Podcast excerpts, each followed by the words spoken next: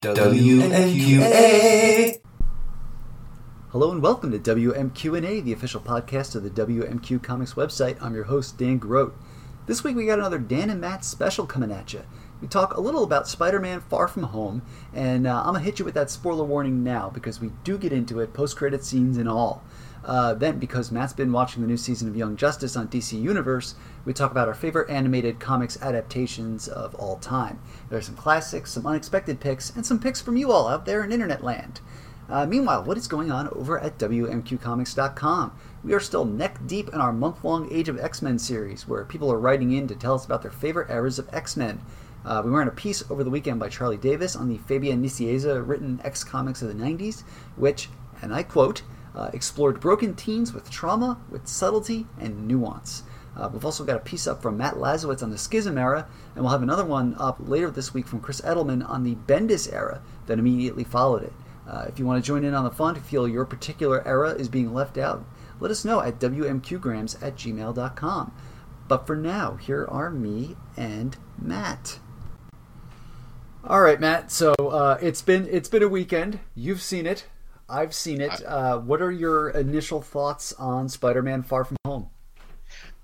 My initial thoughts on Far From Home are pretty much universally positive.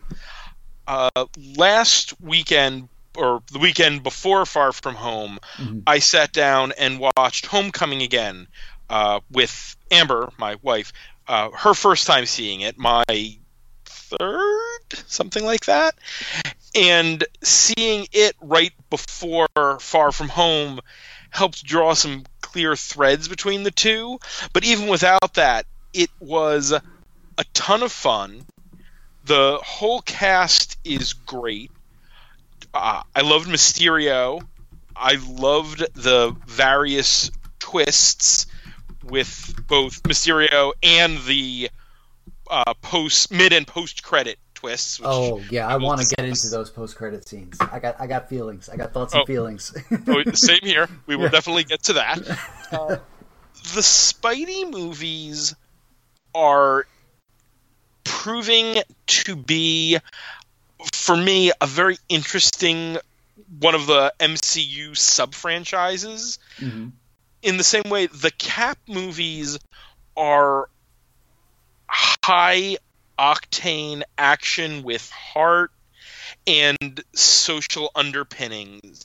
The Thor movies were f- uh, fantasy family stories. The Iron Man movies were sci fi with a flawed hero. The Spidey movies are dealing with the repercussions on the little people from all these big things going on mm-hmm. while also being an absolute friggin' delight. Yeah, no, delight is definitely the right word. You know, this this Far From Home definitely served the role that Ant Man and the Wasp did last year, where it played the palate cleanser to the the big, heavy, dense uh, event movie that it you know preceded it. Um, even just the way they treat the, the, the snap or the blip, as I guess we're now calling it, you know, uh, finding the humor in that with people, you know, kind of getting dusted, then coming back and getting hit in the face with dodgeballs and like the age discrepancies and everything. It was it was very much a like that that was there very much like don't think about it. It's it's comics in movie form. Just just go with it. Type thing. Totally. Uh, and all the kids were the young actors i mean granted i mean tom holland's and zendaya aren't kids. They're in their early 20s mm-hmm. but those young actors all did such a good job, and we're all so friggin' funny.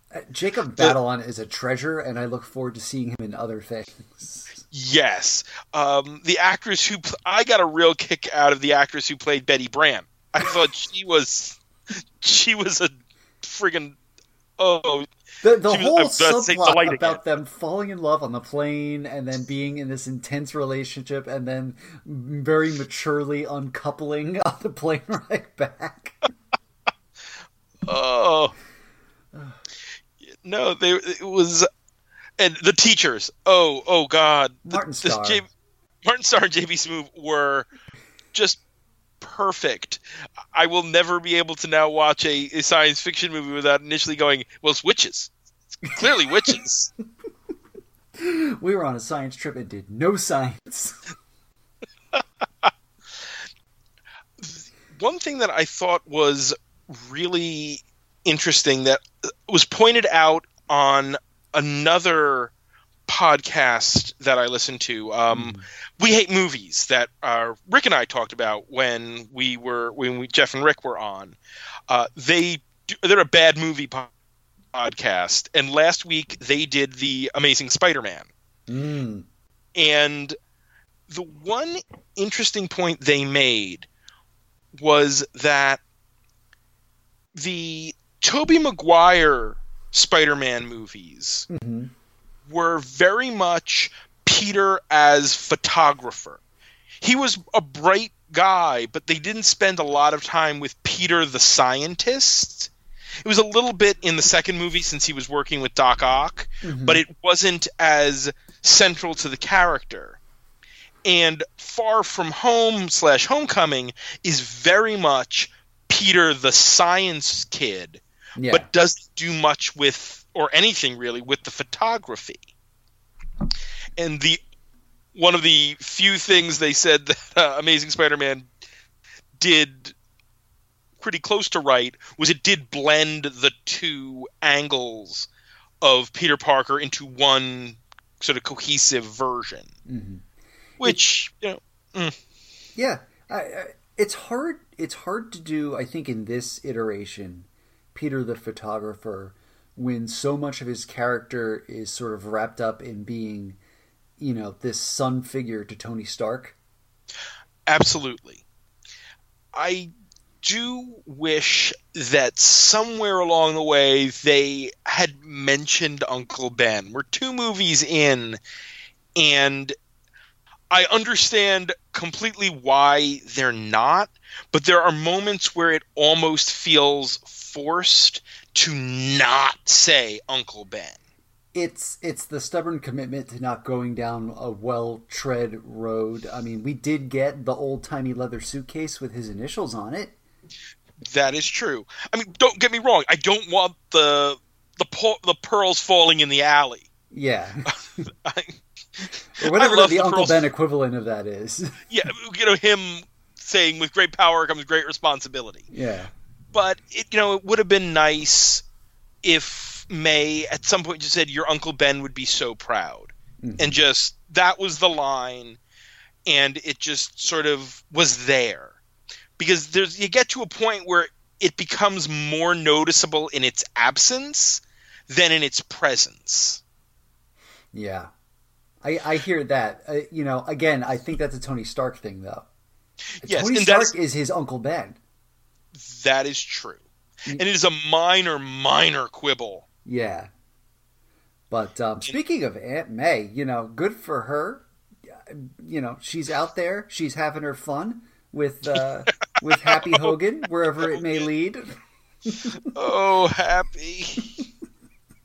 You know, who'd have thought that Jon Favreau working himself into Iron Man in a small role as a minor Iron Man character? I mean, I Happy was a big character at the beginning of Iron Man's tenure in the comics, but Mhm. he he died back in Civil War, and nobody really looked back. And for years, he was out of the picture because you know Rhodey was around, and Tony had much more interesting supporting characters than the sort of generic character that was Happy Hogan.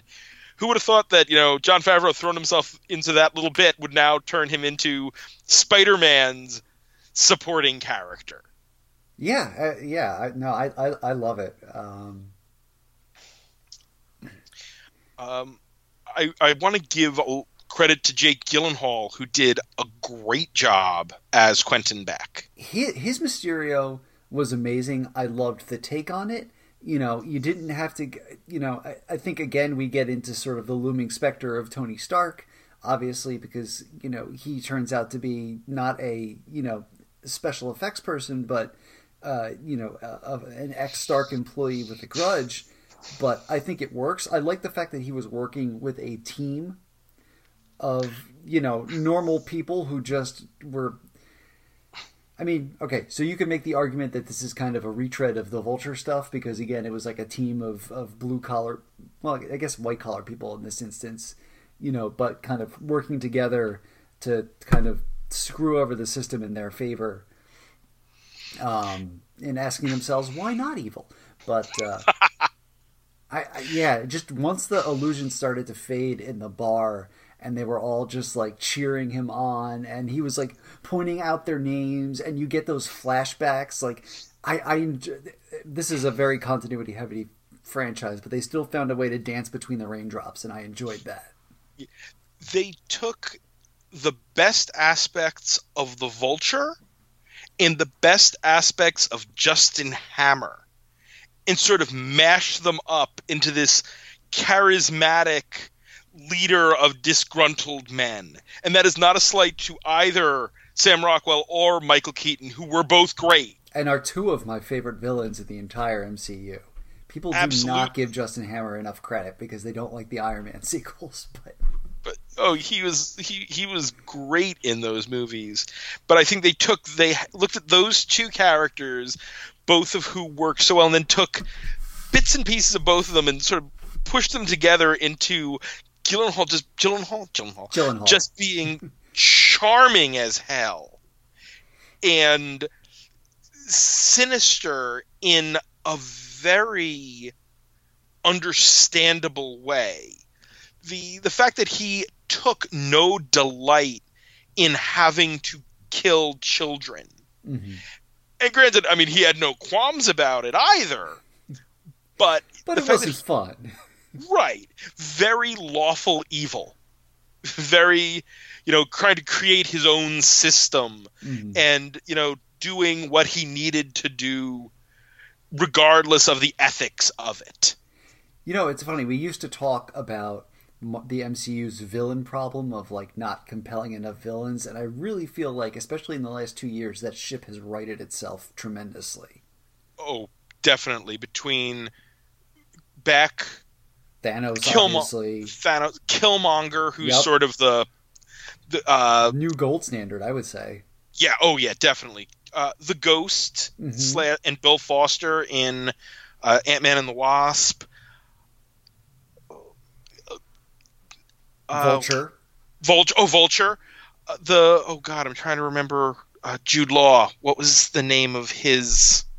Oh, Yon-Rogg. Yon-Rogg. Thank you.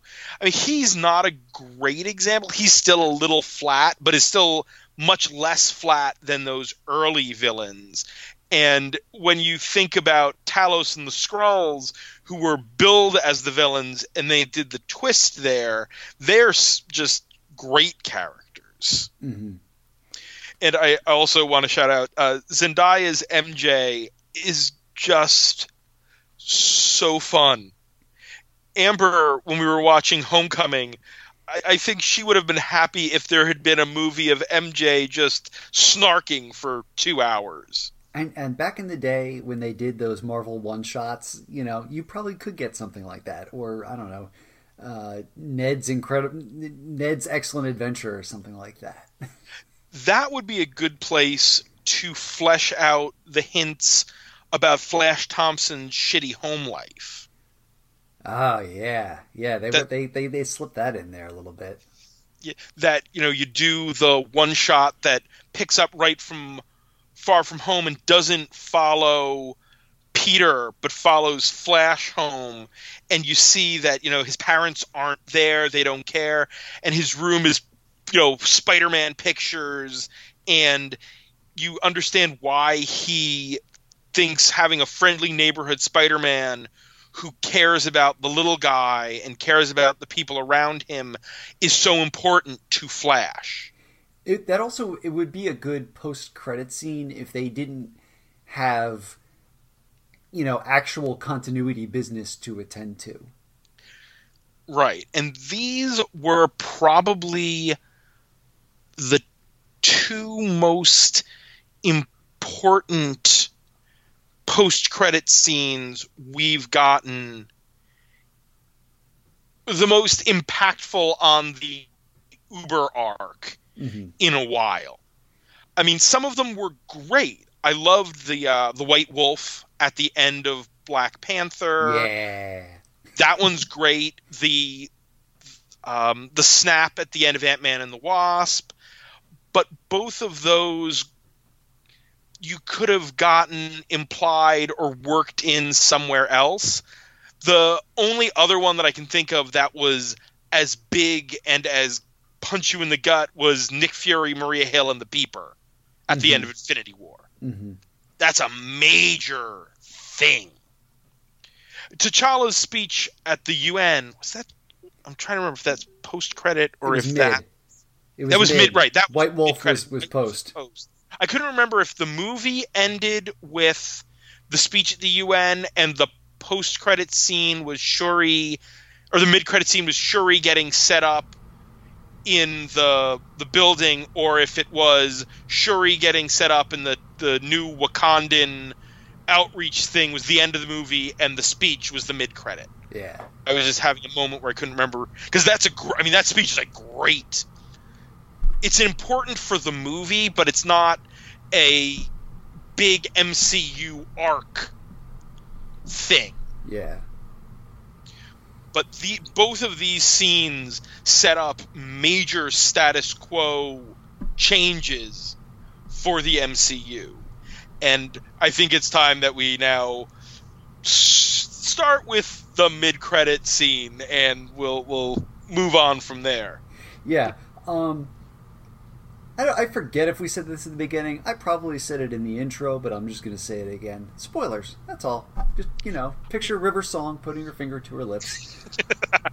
if, that, if that's your fandom. Um, but uh, yeah, so mid credits, uh, we finally, speaking of, of, of road they haven't trodden in the Spider Man movies, finally got J. Jonah Jameson. Not only did we get J. Jonah Jameson, but we got the one true J. Jonah Jameson, J.K. Simmons. Mustache, There was- bald head. there was no other way to do it. Yeah. there are very few performances that have ever so perfectly summed up a character. And his Jonah was just perfect. I mean, he's voiced the character in a ton of places. Mhm. It's the just he was so perfect and I like that he's very modern media for this. He's not the grizzled old newspaper guy because so much of what this movie was about is the the thin line between fiction and reality and making him this or implying that the Daily Bugle is this sort of InfoWars esque Mhm. right wing or extreme media outlet. I, I kind of wish he was extreme left because that strikes me as very Jonah. But whatever. Um, I, I don't like know. I, I see him as the to go in the Alex Jones route. I mean, he basically is that for, you know, specifically for Spider-Man. You know, when it comes to other things, he seems to find his journalistic druthers, but with Spider-Man, it's just you know, threats and menaces, and get me pictures of Spider-Man. Lizard people running the government. Spider people running the government. Uh, Stanford was a false flag. Oh. Yeah, all right, that's the farthest I'm going down that alley.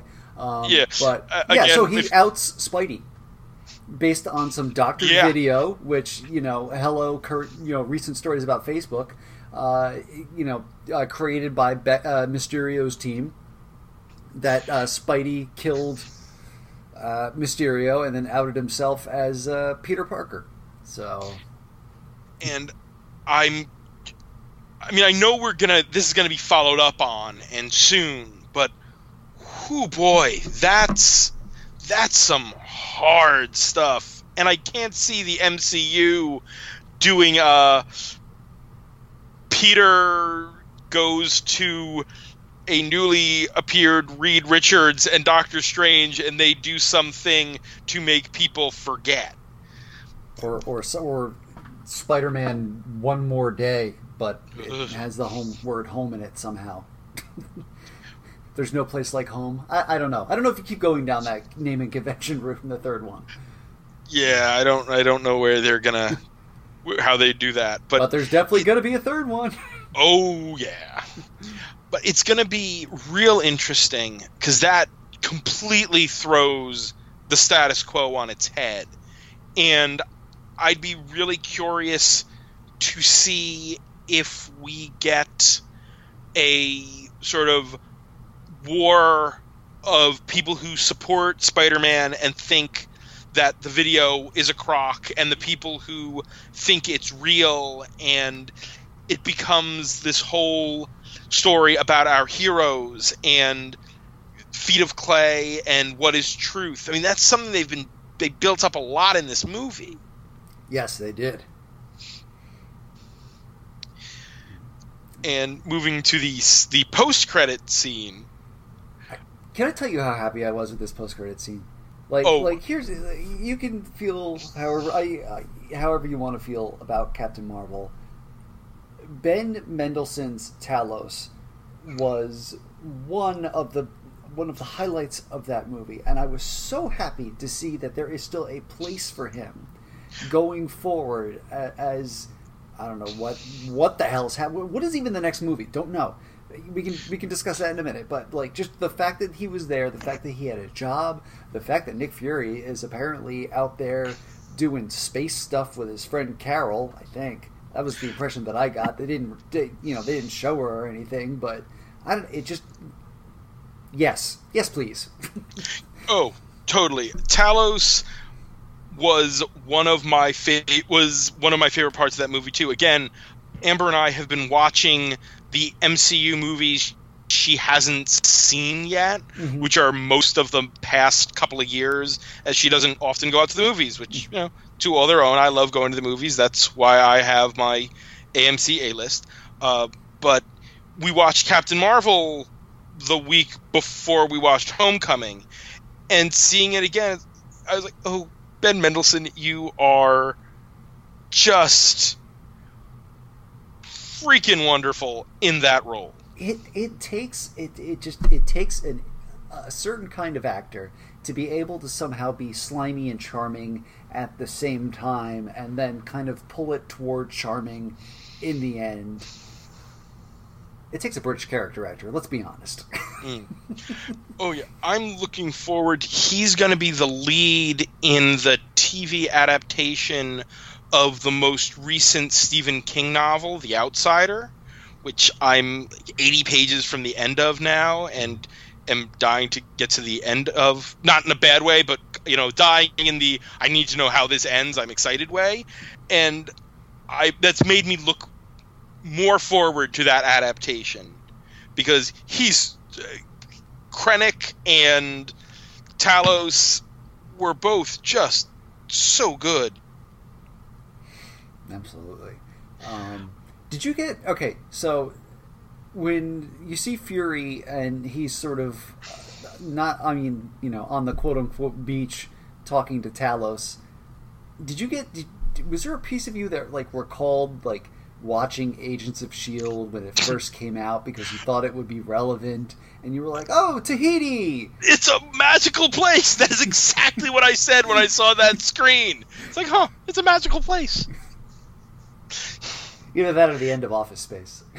yeah, yeah. And they said, no salt, no salt in the margarita. But, um, yeah, and then they just pull back and it's a simulation, and he's he's definitely in space, right? Like Fury's in space. He's happy there. I mean, good for him. I I think he is in space. I think we are seeing the setup of something to the effect of sword. They probably won't call it sword, Ooh, but they can. But, but, they can now. They can do that. Oh, that is true. Yeah, I think we're Fury is setting up space cops. Yay! And, and an, alle- an allegiance between the Skrulls and humanity in a war against the Kree, would not be something I'd be surprised to see. I would be curious if between Captain Marvel and Guardians of the Galaxy, Mm-hmm. and apparently some of the stuff that's happened on Agents of S.H.I.E.L.D., which I gave up on before the Kree became a huge thing in Agents of S.H.I.E.L.D. I, I gave up before the Inhumans became a big thing. So but I think we could be seeing a galactic alliance against a conquering Kree horde Hmm. being built towards not in the the singular Thanos as monolithic threat with this sort of army of minions behind him but more of a galactic Storm. Yes! You've taken your first step into a wider world. You get the Kree. You you Kree on one side. You have the the remnants of the Skrulls, the Mhm. remnants of the Xandarians, because Thanos wiped out most of them, Yep. and and humanity having to band together to stop the Kree, who have now taken the opportunity that all of the other space powers have been weakened by things like Thanos to spread and conquer. I can see that. It would be interesting. I, I wonder if we're going to go with something so cosmic right after the big Thanos arc, but at the same time, it. I don't know if you want it, where else you'd go. You'd go multiverse, you'd go magical threats, or this sort of more militaristic thing versus the more whatever Thanos thing would have been was. I mean, he's he wasn't militaristic. He was eco terrorists. I, I Yeah. Okay. intergalactic eco terrorist. Very much more in line with Ra's al Ghul, who that was always his shtick back in the day. hmm hmm I mean, you're there's going to be a Guardians three. Yes, There might be a Captain Marvel too. It feels like they're setting that up. So we're I not we're not done playing around in space by by any stretch. I wouldn't be surprised if we see a Nova movie with a human getting a Nova Nova power as they're trying to rebuild the Nova Corps. That could be something. Um, You you get either Rich or Sam or Rich and Sam. and who else do we want to see in a Nova Corps movie? Who am I missing? Hornberger. yes! Yes! We totally do. oh, Scott Adsit.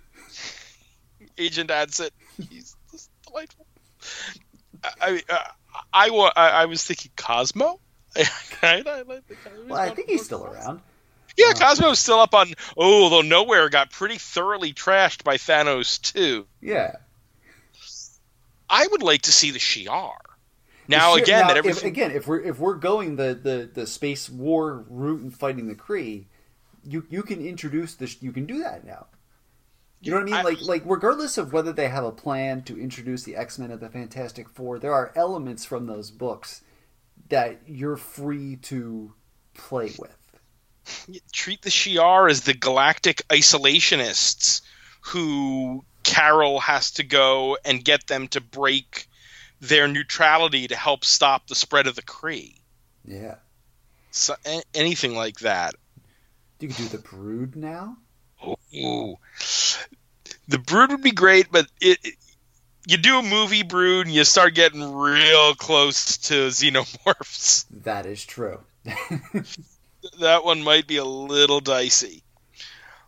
But I mean the the world is very open now and I would love to see the FF in in some way. hmm But again, we'll be talking about we need to talk about what we will be seeing for the future of the MCU now that phase 3 is officially over and we are moving into a strange new world with Phase Four. And and it's strange because I feel like I don't have a handle on it. No, You know, there's no roadmap this time. There's no here are all the movies we're doing, and this is when they're coming out.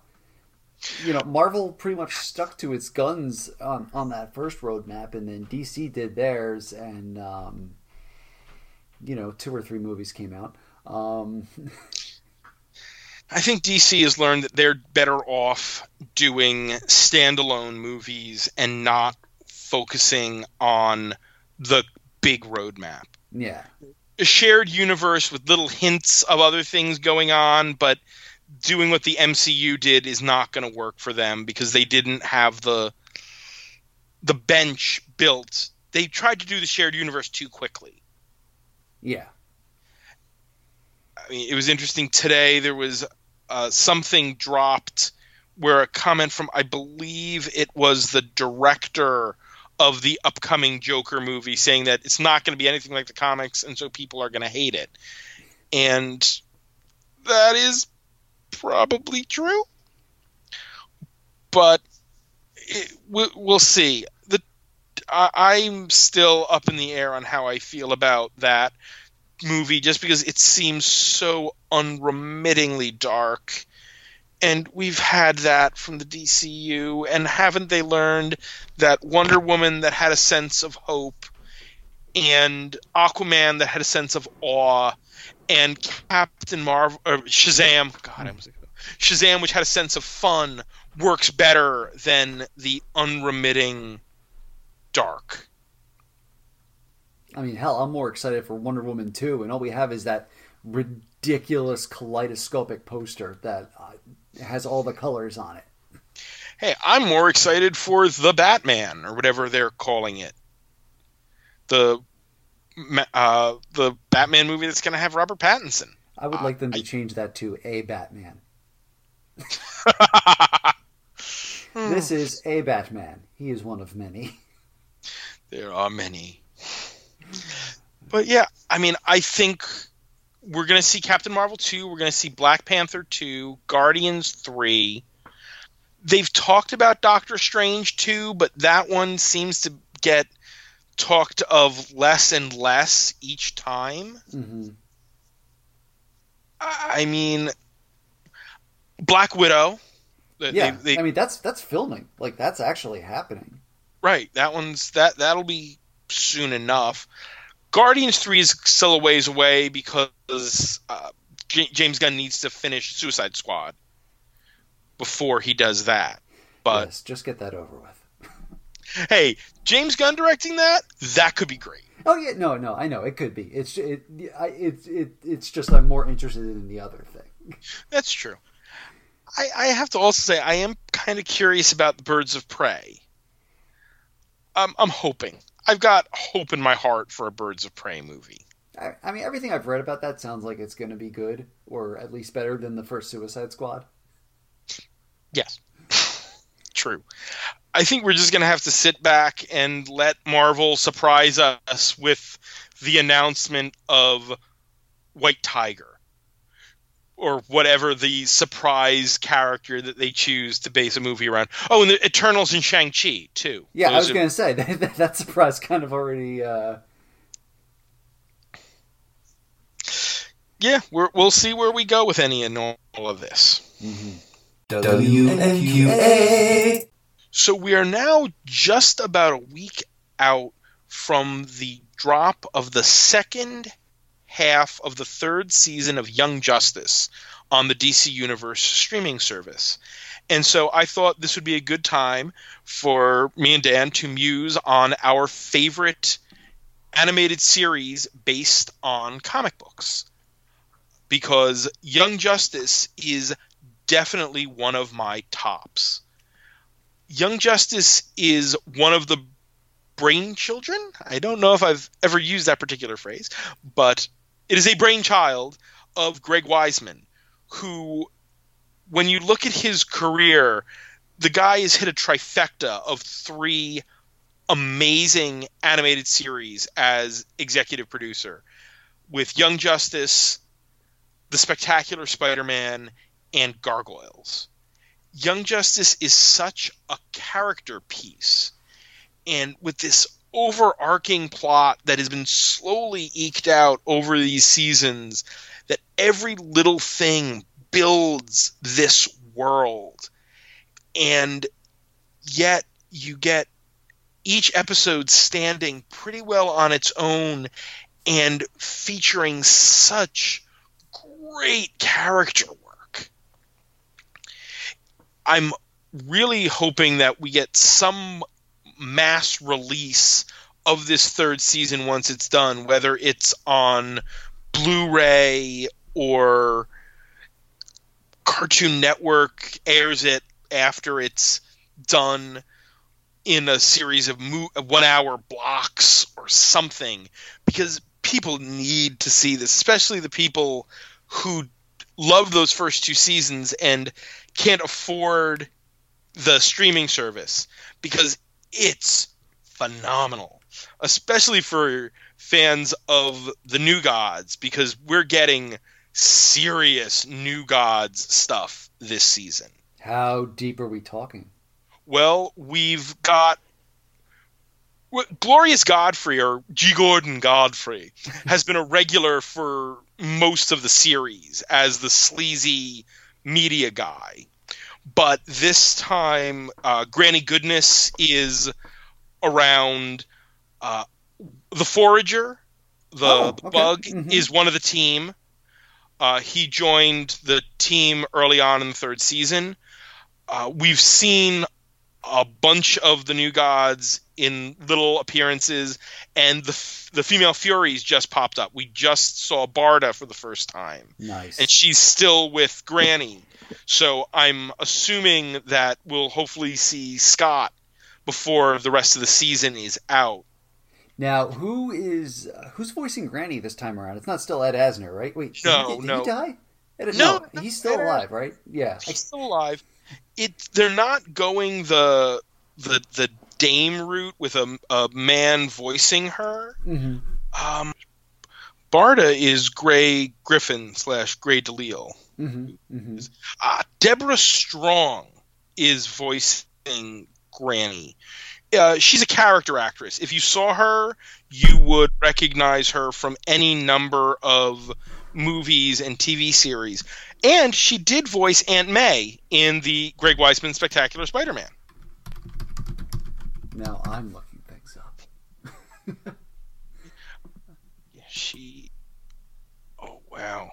Yeah, she. You know, a big '90s TV actress. An episode of The X Files, an episode of Grace Under Fire, an episode of Deep Space Nine, Knots Landing, L.A. Law, Profiler, in soaps.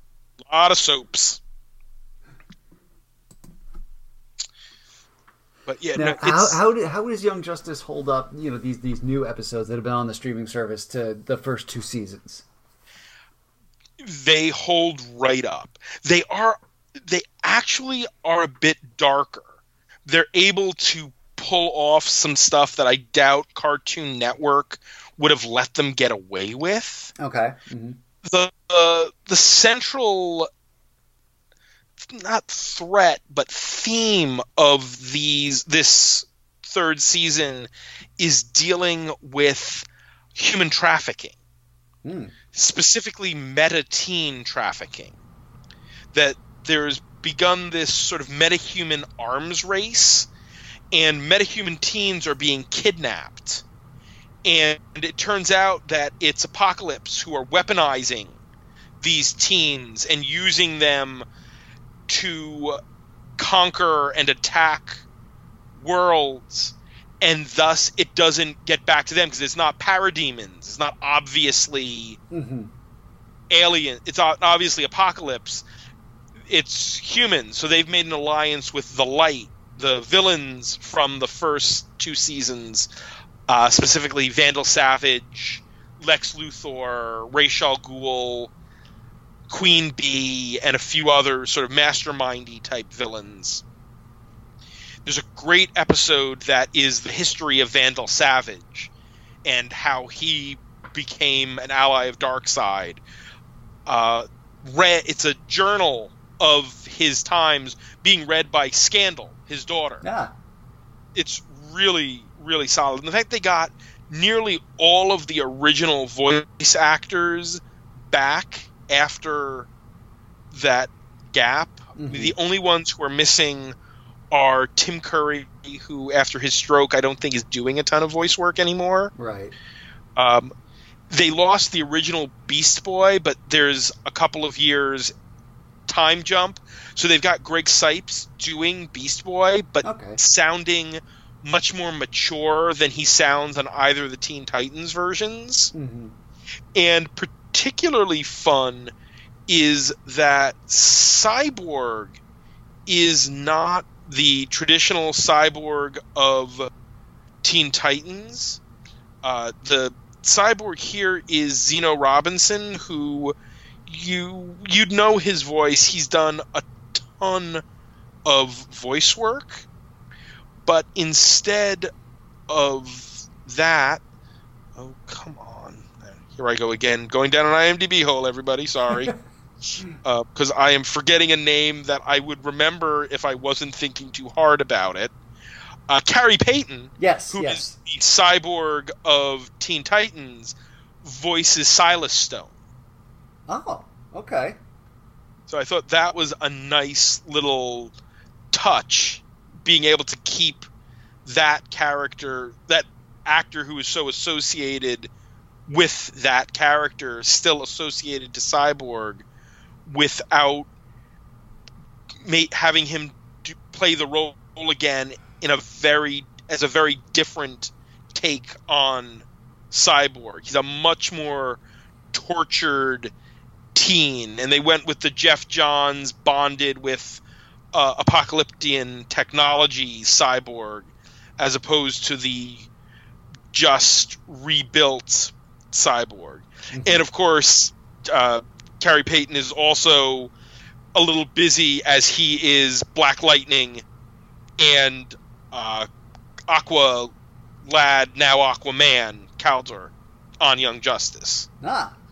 So also having him do Cyborg would be probably asking a whole lot, as Cyborg is a fairly major character in this season. The the new characters they added that are fixtures are I mean Cyborg, uh, Forager, Geoforce, Halo, so a couple of the original Outsiders, as this season is subtitled Outsiders. Uh, now they've thrown in Terra, and I'm kind of curious to see if we get any more of the expected Judas contract stuff. I mean, she is working. There's a bit of it there, but they seem to not be going the Beast Boy Terra thing, and instead the the break your heart is not going to be about Beast Boy losing his first crush, but uh, Geoforce Brion losing the sister that he spent all this time trying to find Mm. Which I think would be a lot more resonant since the Beast Boy Terra thing has always been a little. Mm. Not as not as uh, as the uh, Terra Deathstroke thing Oh, oh God, God, no. no, that is way creepier. But it, it was always. Beast Boy was always so sort of pathetic in that he was so taken in by Terra, who just never gave a crap about him. Mhm. It is one of the things that the Teen Titans cartoon did a little bit better in their Judas contract that Terra very much did care about Beast Boy, and they removed the creepy Deathstroke stuff. Yeah. They made it much more of a father daughter thing than a creepy, creepy thing. But yes, Young Justice, the third season has helped cement it as one of my top animated comic book related series of all time. awesome. Um, I am. I'm going to cheat for my first. Just right out the box. just because I feel you know what I mean. Like I've got I've got some of the usual players uh, in my in my set, but there's one here that it's it's not a favorite because it doesn't exist. But I'm trying to seek the secret style will it into the universe by speaking its name. Um, so a couple of years ago, there was there were reports that there were going to be there was going to be an animated uh, feature version of uh, the Image comic series Chew, which uh, is is really one of my favorite comic series ever. Uh, if you're not familiar, it's about an FDA uh, agent named Tony Chu who uh, is able to absorb the memories of the food or, or the things that he eats. And it, he exists in this world where chicken is outlawed and people have strange food based abilities. And it, it's just, you know, it's, it's funny, but it can also be like tragic at times. Uh, co created by John Layman and uh, Rob Guillory. Uh, and so it, I think there was talk originally of making doing like a Showtime series, and then that got axed, and then they were like, "Well, let's do, go the animated route," which is really perfect because if you look at the series, uh, you know, uh, Guillory's got a very uh, animated style to his art. So, I mean, to, see a, a, kind of a cartoon version of that would be lovely. Uh, but you know, there were already like actors attached to the project. They were talking about Steven Yeun from The Walking Dead as Tony Chu, which I mean that's ah, spot on, perfect. And then uh, Felicia Day as the uh, female lead, Amelia Mintz, and David Tennant as uh, Mason Savoy, whom I imagine if this is still a thing that's happening, you are not going to be able to get him right now between uh, Good Omens and Ducktales and and everything else. He loves doing animation, though. He's done he won an Emmy for his guest spot on uh, Clone Wars. Oh for, wow! Okay, I did not know that. Yeah, um, best guest star on an animated series. He was uh, the Jedi's uh, a droid who worked with the Jedi who helped Padawans build their first lightsabers. Hmm. And he just uh, I don't know if he's on the second season of TBS's final space. Uh, he was the main villain of the first season and seemed to die at the end of that season. Mm-hmm. But he, I haven't. I've got all the new episodes on my DVR and just haven't gotten around to it. But I feel like he loves doing animation, and so if they got this going, I'd wager he's not doing the uh, any of the How to Train Your Dragon stuff anymore. So he does have that little bit of time left. That is true. Um, Ducktales is so great, though. Oh, Ducktales is so good. Um, total aside, but uh, one other thing that I think would make a Chew adaptation work better in animation than it would in live action is the fact that one of the series' major characters, probably uh, not the star, but definitely the person who draws. Uh, person is not the right word. The, the character who, who draws focus every time he is on panel is Poyo. Now, Poyo is a cyborg chicken rooster. Uh, cyborg chicken. No, psycho cyborg rooster.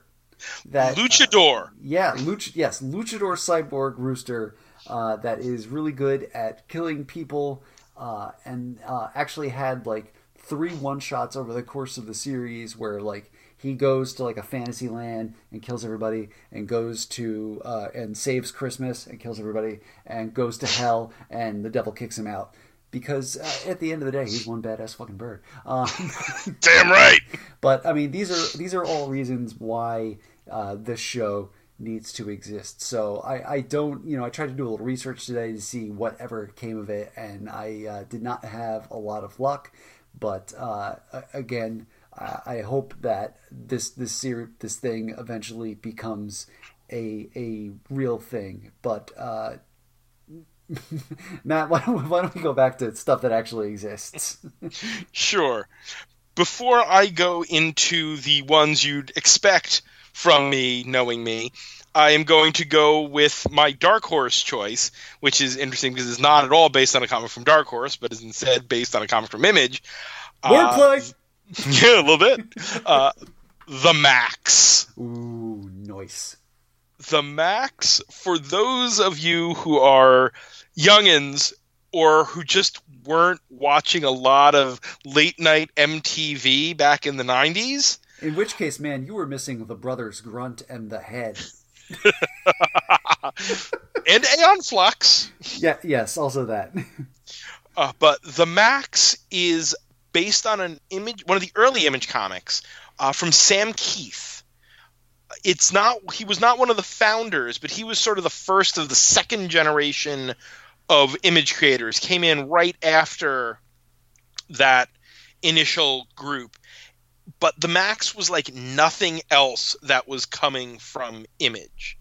It was seriously trippy about a homeless guy who also existed in this sort of dreamscape of the social worker who was helping him, where on Earth she was his caseworker, but in the the outback, this sort of Australian outback influenced Dreamtime was the Jungle Queen, and there were weird little monsters called Is, and the villain was this tall guy in tall bald guy with a crazy cloak, old Mister Gone, who was just weird, and the whole show was a real head trip, and was like nothing else I had ever seen before, ever watched before, and it got me to read the comic, and the comic was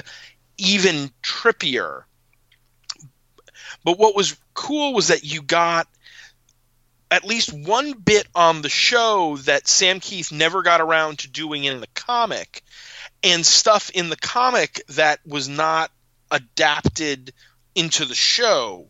So reading them and watch reading the comics and watching the show gave you this sort of cohesive experience because so much of it was direct adaptation like word for word from the comic that they complemented each other in a really interesting way.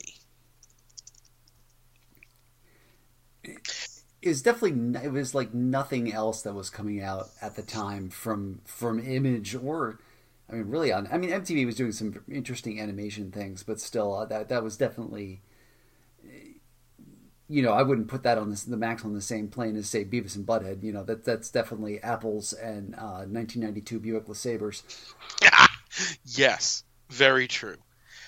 Not a lot of the voice actors did a ton of other stuff that you'd recognize.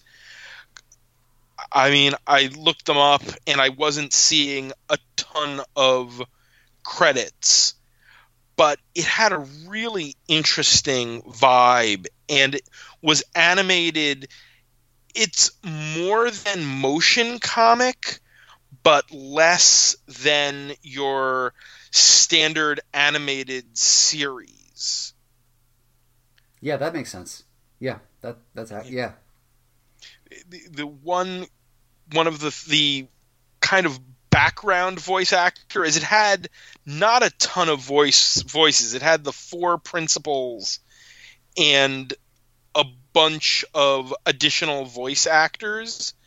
But one of them has gone on to do a lot one of those background people who I would have to I do not remember digging deep enough to see if he had done animation on the Max. I don't think he did, but he's worked with Brad Bird on a all of his stuff. So he was an anim- did animation for Iron Giant and Incredibles and things like that. Hmm. So that was interesting.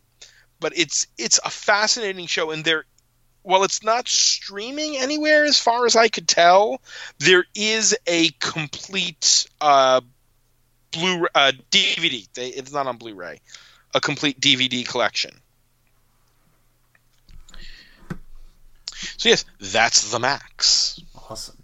Uh, okay, so uh, before uh, Matt gives his Batman pick, because you know he has one, uh, I'm going to go with mine, and it's not the one you're thinking. no, uh, I was a big fan of Batman: The Brave and the Bold, which aired like the late. I want to say the, the late two thousands. Um, it is.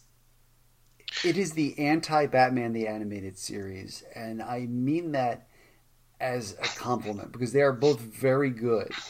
But like when my when my son was come was like two or three, we would mainline that stuff together. That was his introduction to Batman to the wider DC universe, and what a what a primer!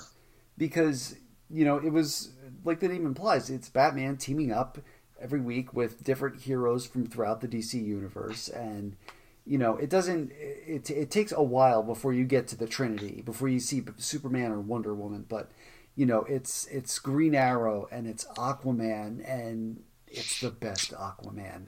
He th- there is only one word to describe both that series and that Aquaman, and that one word is outrageous. Outrageous. Yeah, uh, John DiMaggio's Aquaman uh, is that's my that's what I think about when I think about Aquaman.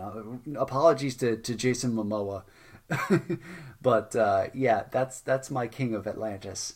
Um, uh, Beetle. Don't, don't tell me more. Jaime, Jaime Reyes Blue Beetle is a major recurring character yeah, um, on that. Ryan Choi's uh, Atom, uh, also uh, one of the major players, and in fact, him and Aquaman have this like cr- crazy like buddy not buddy like they butt head well they're paired up a lot but they butt heads because one is is you know this very nerdy science guy and the other is just like i like to laugh and punch people. And not really think about it. The um there's a few episodes. He shows up uh, it's not quite half a dozen times, but a little under that, I'd say, of Arlie Emery, the Ermey, Arlie Lee Ermey, excuse me, I always get his name wrong the first time I say it, uh, the legendary drill instructor from Full Metal Jacket as Wildcat, mm-hmm. who is just this great old, you know, grizzled boxer, you know, who's who's training the outsiders, and uh, Paul Reubens as Bat-Mite is one of the highlights of that series. Yep, yep. Uh, the series went out with a Bat-Mite episode. Um, I'm trying. It really, it didn't. You know, again, I, I, mentioned the Trinity earlier. Also, like the regular Batman Rogue Gallery, you don't really see for a while. They they're really just trying to teach you about some of the more obscure parts of of the DC universe uh, first. So, for example, you get B'wana Beast. yep. Yeah. Fire. Uh, fire and the... ice. Oh yeah, yeah. They, they, do the JLI. They do the JLI, and it is note perfect down to the last blah ha ha. I'm pretty sure it was DeMatteis who was, or DeMatteis. That's how his name's pronounced. I'm screwing up all the names tonight. DeMatteis who wrote that JLI episode. Uh, yeah, and they had all they had the blue and the gold, although it was Jamie and not and not Ted. But you know, Booster is is fantastic. You've got Billy West as Skeets you know they do Martian Manhunter with his Chocos. there is one. They don't do a lot of tug at your heartstrings episodes. It's a, a very fun series, but there is one where Booster goes back in time to have one last adventure with Ted, and he screws up the timeline. But it it, it gets you because it's just so clear how much Booster loved his bed his buddy. Mm-hmm. Uh, I mean, yeah, the the Trinity don't show up until the third season because of like there was weird rights stuff going on, and the Joker shows up about halfway through the first season as a you know a team up guest star, but most of the other major Bat Rogues only appear in the little teasers at the beginning of the episodes. You don't get a lot of episodes centered around those Bat Rogues. No, you get a lot of Black Manta, Gorilla Grodd, um, Gentleman Ghost. Yep. Uh, Clock King shows up a few times. Yep, yep. Uh, they did a musical episode, oh. which is is probably the highlight of the entire series. Uh, the villain is the Music Meister, uh, played by Neil Patrick Harris, uh, NPH, and he basically just kind of gets all the characters from the show under his thrall, except for Black Canary. Um, and so you've just got like chorus lines of DC villains doing high kicks and things of that nature. Um, it's it, it's it's just it's charming and it's delightful and it's bright and it's colorful and it's it's you know a, a great way to sort of introduce your kids to superheroes without having to worry about the dark stuff. And even at its darkest, it puts forth a positive message about justice and about doing the right thing. Because the the darkest episode of the series, hands down, is a Paul Dini episode where Batman, for there's very very little Bruce Wayne in the series. I think you see him unmasked twice. Once when he's a little kid in a in their their Christmas episode. Oh yeah. And then once at the end of an, the episode where the Spectre and the Phantom Stranger are observing him as he finally finds his parents' killer. And it's it's about Joe Chill and Batman hunting down Joe Chill and the Spectre is confident that Batman will choose vengeance and the Phantom Stranger is confident that he will choose justice. And they set this sort of cosmic uh, Job thing around Batman. Not Gob Bluth, Job from the Bible. and in the end, it's an illusion, Bat- Robin. in the end, Batman chooses justice. He chooses not to revenge himself on Joe Chill. Uh, the fun thing about that, the very fun thing, is that uh, Phantom Stranger and Spectre are respectively Kevin Conroy and Mark Hamill. And the flashbacks in that episode to a young, younger Thomas and Martha Wayne are Adam West and Julie Newmar as Thomas and Martha. So it has a ton of great guest voices and pays respects to all of the Batman history that is entailed in any Batman project moving forward. Yeah. It is it is fantastic. What's your what's your next pick, Matt? My next pick we, we got two more left on this, and they are two that are going to be very expected from me, but I'm saving the best for last. So my next one is close to that. Uh, my next choice is Justice League Unlimited. Now, real real quick, I just want to jump in here. Justice League Unlimited has probably my favorite guitar solo in an animated uh, theme song. Because that, a... that is what I think about. Like like I will I will watch JLU and I will air guitar. Uh, yes, no doubt. Uh, very specifically, just for again for those of you who aren't as familiar, the Justice League franchise on Cartoon Network is divided in half. The first two seasons are just Justice League, and the second two are Justice League Unlimited. The first two seasons are fine. There are some great episodes in there, especially in the second season.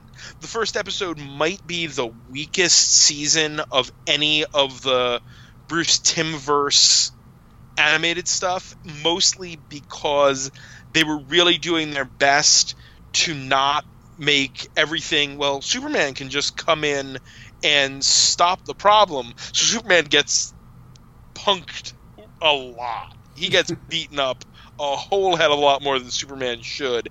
And they don't let john stewart who's the green lantern of the series make constructs. He's just flying and shooting energy. It's like ah uh, but but big boxing glove. And the second season they gave them a little more freedom. And then the third and fourth seasons, which is Justice League Unlimited, similar to Brave and the Bold, takes that whole tapestry of the DC universe and lets the writers just play. You get all sorts of characters who you never would have thought would show up on an animated series getting the spotlight. I mean, you still have the original seven leaguers who, for this series, are Batman, Superman, Wonder Woman, Flash, who's Wally West, Green Lantern, who's John Stewart, Martian Manhunter, and Hawkgirl. But they're regularly bringing in, you know, some characters you'd expect, like Green Arrow, who is one of the first guests. He's the in the first. He's him and John Stewart are the first episode, sort of hard traveling heroes thing. But you get point of view characters like uh, Stargirl, who shows up a few times, Captain Atom, uh, Black Canary. Their Wildcat, who gets a couple times, is Dennis Farina, who is phenomenal.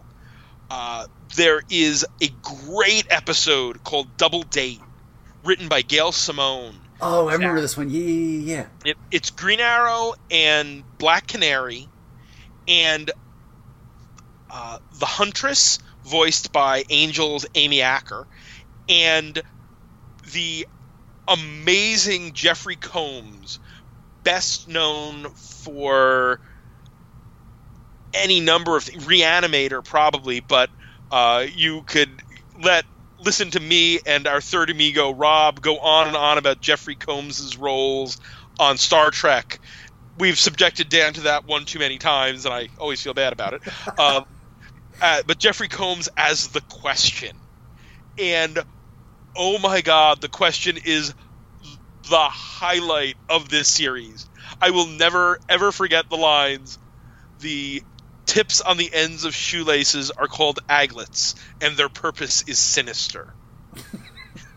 he, this is the conspiracy theorist question. This is not the Denny O'Neil, you know, Zen question. This is a very different version of that character, and the one that a lot of people remember now because of this show. Um, Mr. Terrific shows up a few times, which was awesome. Yeah, he kind of takes Martian Manhunter's job for a little bit. Yeah, when Martian Manhunter goes off to try to understand humanity a little better. Uh, Supergirl is in there a few times. There's a great, great two-parter where super, uh, no, Wonder Woman, Green Lantern, and Batman are bouncing through the time stream, and the first part they wind up in the Wild West and meet El Diablo and Bat Lash and Jonah Hex, and also has the best Jonah Hex line ever, where uh, Hex is, you know, riding with Batman, and he goes, "So, you're time travelers," and Batman sort of stumbles, he's like, "But how did you? Know? I've led an interest in life," and then he just leaves it at that. and in the second part, they go into the future, and you get Batman Beyond and an older Static and other characters from the Batman Beyond universe, which is so cool. The final episode of that third season is really the final episode of Batman Beyond, an episode called Epilogue that wraps up a lot of the threads from Batman Beyond as it ended on a fine episode, but it didn't end on an episode that really summed up the series. It has a great Booster Gold episode, uh, the greatest story never told, with Booster and Skeets and a brief appearance by the Elongated Man. So you get Booster and, and Ralph in one episode, and you're going to win me over every time. But the series I'm talking about a lot of it as very episodic, and while it is, there is a through line. The first season, very uh, the third third season of Justice League, first season of Justice League Unlimited, very much deals with Lex Luthor's rise to power as he becomes pre- the, the President Lex stuff is played with here, and Lex and Brainiac and Project Cadmus and CCH Pounder voicing Amanda Waller, who when I this is one of those times when I first tried to think of a, an actress to play Amanda Waller, CCH Pounder was the actress who I pictured. So getting her to voice Waller opposite J.K. Simmons as General Wade Eiling was f- a phenomenal choice. That's that's a hell of a pairing. Yeah, they're great together. Uh, Darwyn Cooke wrote a Suicide Squad episode. There, there is nothing about JLU that falls flat. The second season of it is uh, a se- the the main arc is a secret society of supervillains thing with Grodd founding a new founding the society and roping in Luthor. Again, unfortunately, due to rights stuff, uh, the Batman was airing on the WB or CW. I can't remember what it was at that point. I think still the WB. So most of the Batman characters, aside from Bruce himself, were off the table. So sadly, we didn't get most of Batman's rogues. But that but left leaves you open to use so many other villains, though. Like, who would they end up working with? Like Killer Frost and yep. uh, the uh, Toy Man. Yep. Tala, who is uh, Phantom Stranger's nemesis, voiced by Angel again Buffy and Angel's Juliet Landau.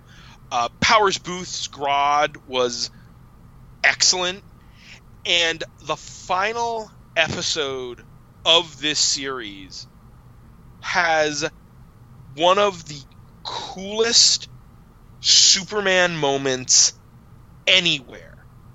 Where, you know, A, you got a whole thing with Darkseid who died, quote unquote, in the first two episodes of season two of Justice League, has found his way back and has led his armies to Earth, and the the whole league is fighting the the armies of Apokolips, and it's Bruce and Clark facing down uh, Darkseid, and a Batman dodges the Omega beams, which is so cool. But then Superman faces down Darkseid and has this whole speech about how everything every day he has to be so careful. Everything is tissue paper to him but now that he's fighting Darkseid, he doesn't have to hold back. and it's this incredible fight. And there's a great Martian Manhunter moment that I don't want to spoil if you've never seen the series. And the, there are some people who have a little quibble with the very end with how they dis, how Darkseid is defeated. I think it's a really cool moment, but I understand I can understand where some of those quibbles come from. But again for a slightly more advanced you know in age not necessarily in animation version of that you know tour of the dc universe you cannot go wrong with jlu yeah and uh, you know the other thing that makes the finale great is is you know at the end once they've defeated you know the the, the invading hordes of Apokolips and everything. It's just they play you know it's the theme music and it's the hall of justice and it's just the entire cast just running down a flight of stairs and you kind of get bigger and bigger superheroes as you know the the the Squeedleys and the Meadleys build. I think it starts with like Hawk and Dove, whom I don't even remember actually being in it. there, there was a t- there was a Wonder Woman and Hawk and Dove fighting Ares episode very early on. Okay. But yeah, no, that that that did the DCU right. Um, now for something completely different. uh, so there have been there's been one animated and two live action versions of this next adaptation. Um, but you know, I think that that first animated version is is what is always going to be the closest to my heart. Uh, talking about the Tick, Spoon. You know, God, the, Saturday mornings, Fox in the in like the mid '90s. That was such a sweet spot when you had like X Men, Spider Man, and the Tick, like an hour and a half of programming all together. Maybe maybe, maybe you throw in like Taz-Mania at like the far end of that. But uh, it, it, you know, that was sort of my my introduction to superhero as satire. Um, the, the Tick, obviously, big, blue, ridiculous buffoon of a superhero, uh, very much in the in the Adam West mold. Uh, takes on a a Nebuchadnezzar sidekick, and um, they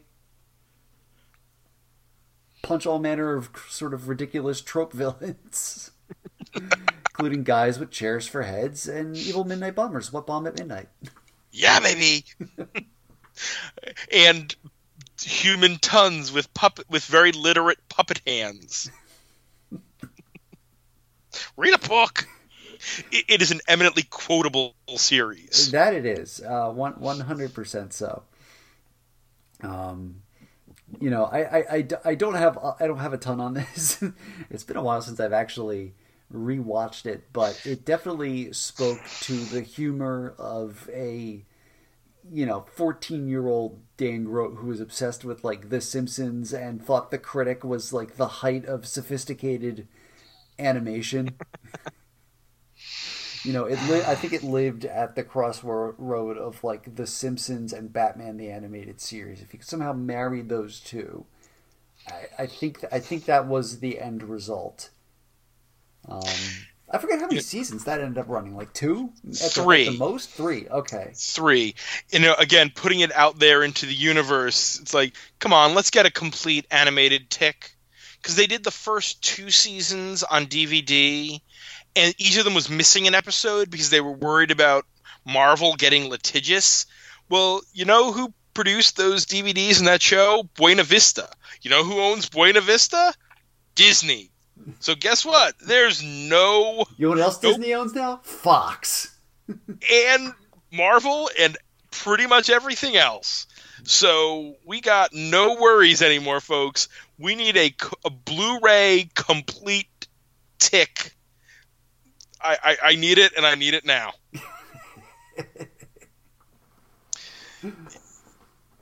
it is still.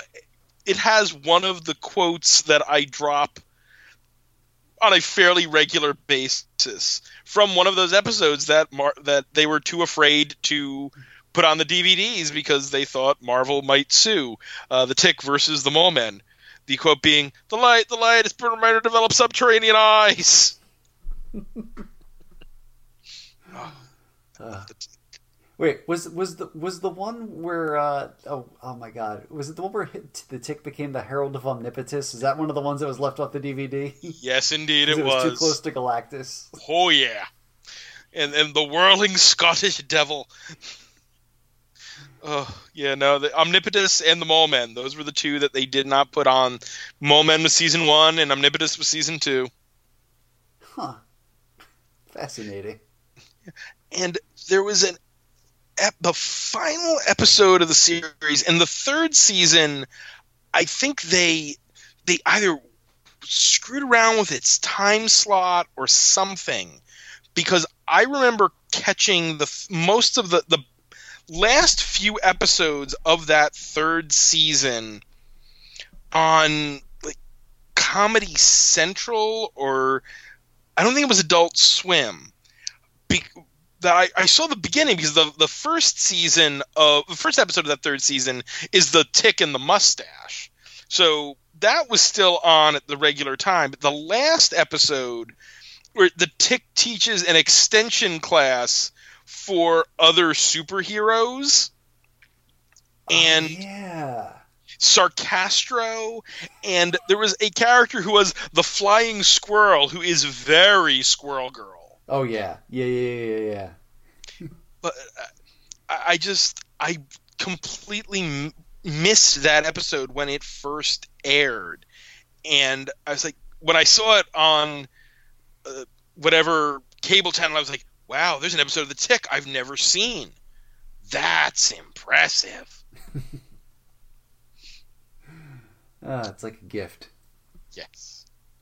Um, but yeah, let's let's let's get to your your your big finale choice. Yeah, no one who has heard me speak on this podcast, who has ever met me in any capacity in this lifetime, will be surprised that my number one choice is Batman the Animated Series. Yeah, these last two ones you guys are going to completely see coming, but that's okay. But that's okay. They're classics for a reason. Exactly. Batman the Animated Series is the show that redefined uh, daytime animation. It had higher production quality than anything else going on. The stories were dark and mature and intelligent, but never so dark that you couldn't watch it with anyone from the ages of 5 to 105.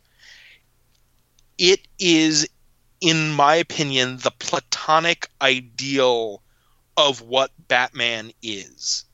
It distills everything down into this perfect nugget of Batman. And all of the rogues and all of the supporting cast are pitch perfect. It introduced Harley Quinn and Renee Montoya. It redefined Mr. Freeze and made him an interesting character instead of just being a second rate Captain Cold. There are episodes that barely feature Batman and are some of the best episodes of the series because of how great the stories in those episodes are. And every voice actor they got is the voice that I read comics in in my head. And anyone who watched that show who does not hear Kevin Conroy as Batman or the Mark Hamill as the Joker, I don't know what's going on because they take those characters and they make them their own. I have a hard time picking a favorite episode because so many of them are tremendous. Uh, Joker's Favor, the first appearance of Harley Quinn, is really high up there, and not even because of the first appearance of Harley Quinn, but because it is this fun little story about a guy who's having a bad day, gets cut off in traffic by someone, drives up and, you know, screams at the guy, and it turns out the guy who cut him off was the Joker. And the Joker doesn't kill him, but says, You owe me a favor and it becomes this whole thing with this schlubby guy having to deal with the Joker. Uh, Ed Begley Jr. voices the the guy, Charlie Collins, and oh, it's so good. And again, it ha- doesn't have a ton of Batman in it. It's mostly Charlie and the Joker, but it's so friggin' good. Uh, almost got him, where the the Joker, the Penguin, Poison Ivy, Two Face, and Killer Croc are playing poker and talking about the times they almost got Batman. I love that episode. That I think is my favorite of the entire series. that is that might be mine. Oh, but there are also a couple of episodes that have such heart there's an episode and it was aired in the first week. It was the fourth or fifth episode aired, depending on fifth or sixth actually, depending on if you want to count the weekend preview quote unquote episodes or if you're counting starting on mon- the Monday. Um, called "It's Never Too Late," which is a mob story. It's gangsters. There's no supervillains, and it's about a a mobster trying to s- sort of find his redemption, and it's not what you would have expected from anything. Uh, there's a, a Jonah Hex episode called Showdown, where Batman, at the beginning of the episode, some League of Shadows, which this is where the League of Shadows is a name instead of League of Assassins comes from. Uh, ninjas kidnap someone from an old, a nursing home, and when Batman and Robin go out, they find a a cassette. Yes, kids, there were cassettes um, on the Batmobile, and as they're going to chase down the League of Shadows, they put the cassette in the tape deck in the Batmobile, and Ra's al Ghul, voiced amazingly by David Warner, uh, recounts this story of an attempt he made to overthrow America back in the Old West and how Jonah Hex screwed it up. And this sort of sadistic lieutenant of his, Arcady Duval. And in the end, Batman and Robin get to the airfield and Batman is waiting, or Ra's is waiting, and the old man they kidnapped is Duval, who's now well over 100 years old because he'd been exposed to the Lazarus pit because he was Ra's son. And Ra's, you know, he, said, I knew that Arcady was too unstable to be my heir, but he is still my son. Now, detective, let me take my boy home. And Bruce just lets him go. And Batman is a much more redemptive character in this show than he is often portrayed in the comics. He really wants the villains who are redeemable to be redeemed. He gives Two Face more than one chance. He gives Harley more than one chance. The other great moment is at the very end of an episode called Harley's Holiday. Harley is let out of Arkham. She's been declared sane. And on her first day out, she goes shopping and she buys a dress and she's so excited she heads out right after buying it and doesn't get that security tag removed from it. So the the alarms go off and she's like, "But I bought it."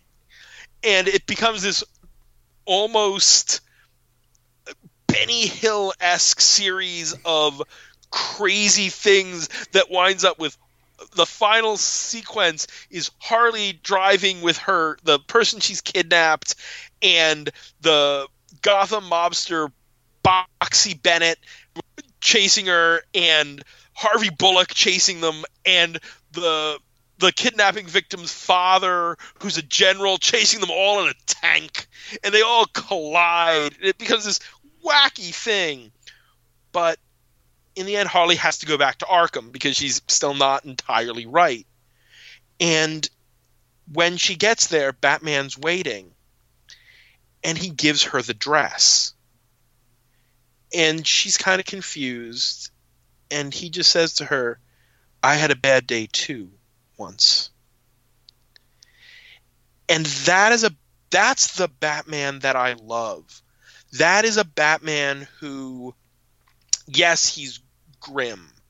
And yes, he is, you know, this angel of the night, but he also is doing this because he doesn't want people to have go, to go through the horror that he has. And Batman the animated series gets that right every time. And that is why it's the platonic ideal of Batman, and that is why it is my favorite animated superhero show and a lot of people's. There's yeah, there's there's no denying that. Yeah, we will get to some honorable mentions from across the internet, and needless to say, that one was mentioned a whole lot. Yeah. Uh, now, now for my final pick, uh, also the obvious pick, uh, knowing me, but again, you know, classics for a reason. Uh, the the the '90s X Men the animated series. Um, you know the theme song. Uh, especially if you're the if the kind of the person who listens to X Men related podcasts week in and week out. um, Damn right. Yeah, you know, it, to say that it, you know, Batman had Batman had better animation. Um, I think what what X Men excelled in at the time was adapting so many of the stories from you know at that point 30 years of of storytelling and also being shockingly current with with some of uh, its its other stories. So for example the, their season 3 they did almost a straight adaptation of of the Phoenix saga from you know 101 all the way to to, to 137 um you know, as as note perfect as you can do in a in a cast where the the team doesn't change and you have to find a way to kind of make Gambit have been there. Um, you know, but then they were also doing things like not necessarily Age of Apocalypse, but they were doing a lot of stuff with Apocalypse, and this is around the time of the Age of Apocalypse. They were doing all kinds of time travel stuff with Bishop, and, and introduced like Trevor Fitzroy, uh, and his his stupid little butler, uh, Bantam. oh, Bantam, sir. Yes.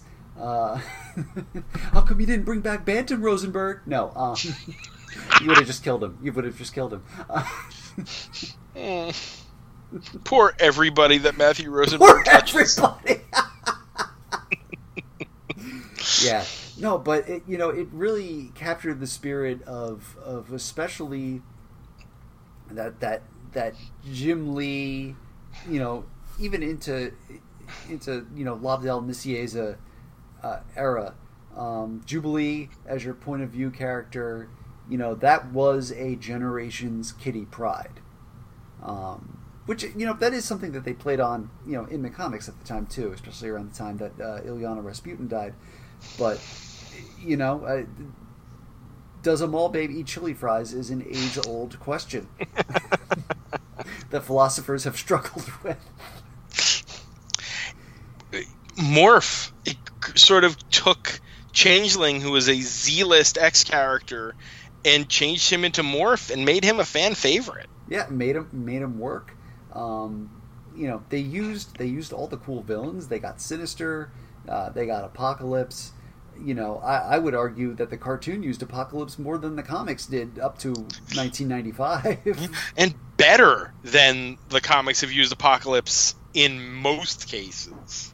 Yeah, um, you know that that that Apocalypse is the voice that I hear uh, in my head, and uh, you know, I, it, it's it's funny reading uh, Age of X Man now and Apocalypse and the X-Tracts, where Apocalypse is like this we, this like love guru type version of himself, and not the the hulking metallic thing. Like I don't know how to read that character's voice because you know to me, Apocalypse should sound like this. um, even when he's ordering at the drive-through. Damn right. Extra fries. You know, Cal Dodd's Wolverine is is the voice I hear in my head, even after you know 37 Hugh Jackman performances. Um, you know, the show definitely fell off in the end. They changed animators to uh, as a as a cost cutting measure. They uh, gave Storm a ponytail as a cost cutting measure. They introduced fake Gambit as a cost cutting measure. That was, hmm. yeah. They they did a couple of real weird episodes towards the end. Uh, they they brought in Cannonball a little too late. Yeah. uh, Jubilee's fairy tale, not uh, not one of the best. but you know, there are from that last run. I mean, I still liked the uh, the Fifth Horseman, the Fabian Cortez Apocalypse Caliban episode, and that the Descent, the their version of uh, the Further Adventures of Cyclops and Phoenix, with the or- their origin of Sinister, was a pretty solid episode.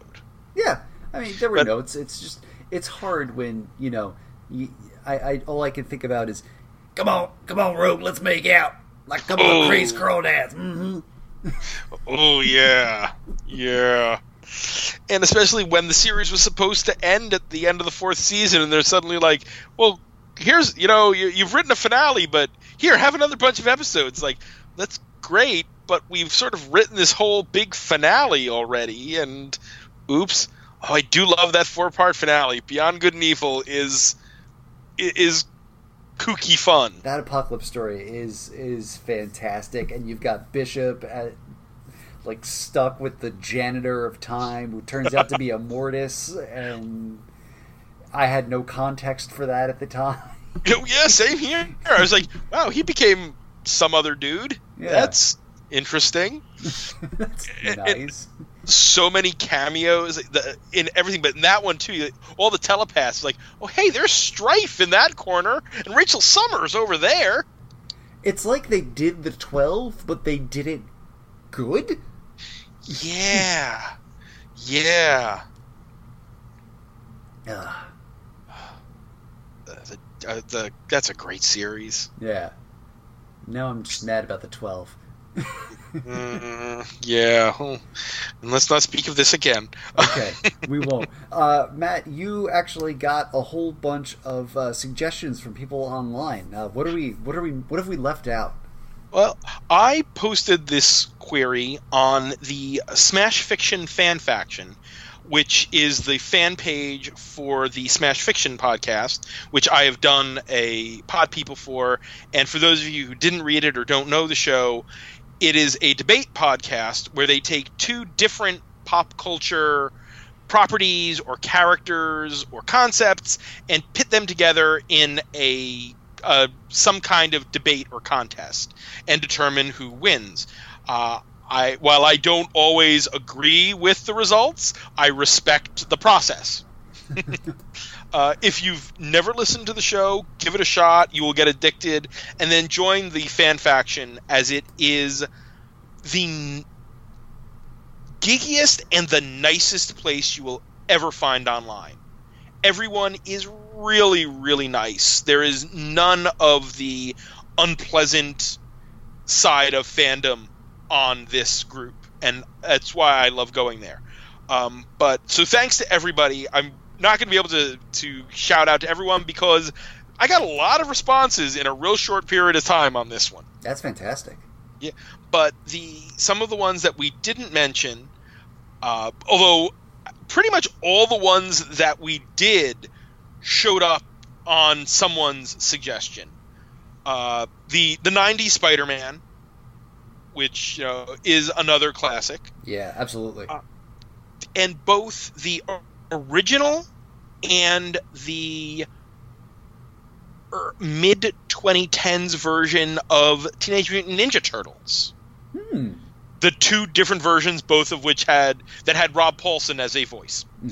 Um, and I mean TMNT is definitely a series that is in you know exists in my head and I respect as a series, but I've never been a huge into their fandom, so it just didn't sort of click in my head as one of the greats. But I completely see where people are coming from.